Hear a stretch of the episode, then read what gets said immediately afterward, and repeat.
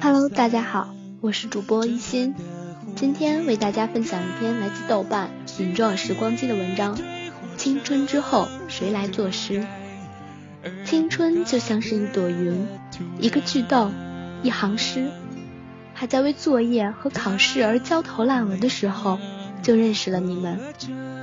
你们说，你们做这一切是因为爱音乐，不是因为钱。看到那句话的时候，我就信了，并且直到今天还深信不疑。谁能给青春的生活代言呢？你们五个带着五月凉爽温和的风，轻轻刮来。那时你们还那么年轻，都没有到当兵的年纪。那时你们都还很张狂，唱歌的时候习惯蹦蹦跳跳。早期的歌是偏摇滚的，后来带点柔情。你们说这是柔情的摇滚。听歌的日子里，我遇见了我的爱情。我会抄歌词，在无后无风的教室里念给他听。我说是不是很棒？他会不停的点头。或许那些都是回不去的美好的事，但幸好你们的歌还是在身边。直到生命中第一段感情结束的最后一秒，我都没有说出那三个字。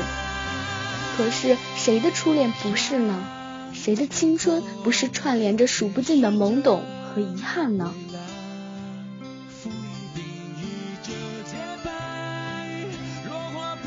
操场里的萤火虫，鸣叫的蝉，亭子里的棋盘，落满一地的银杏叶，都和时光机一起。摇摇曳曳的过了那个夏季。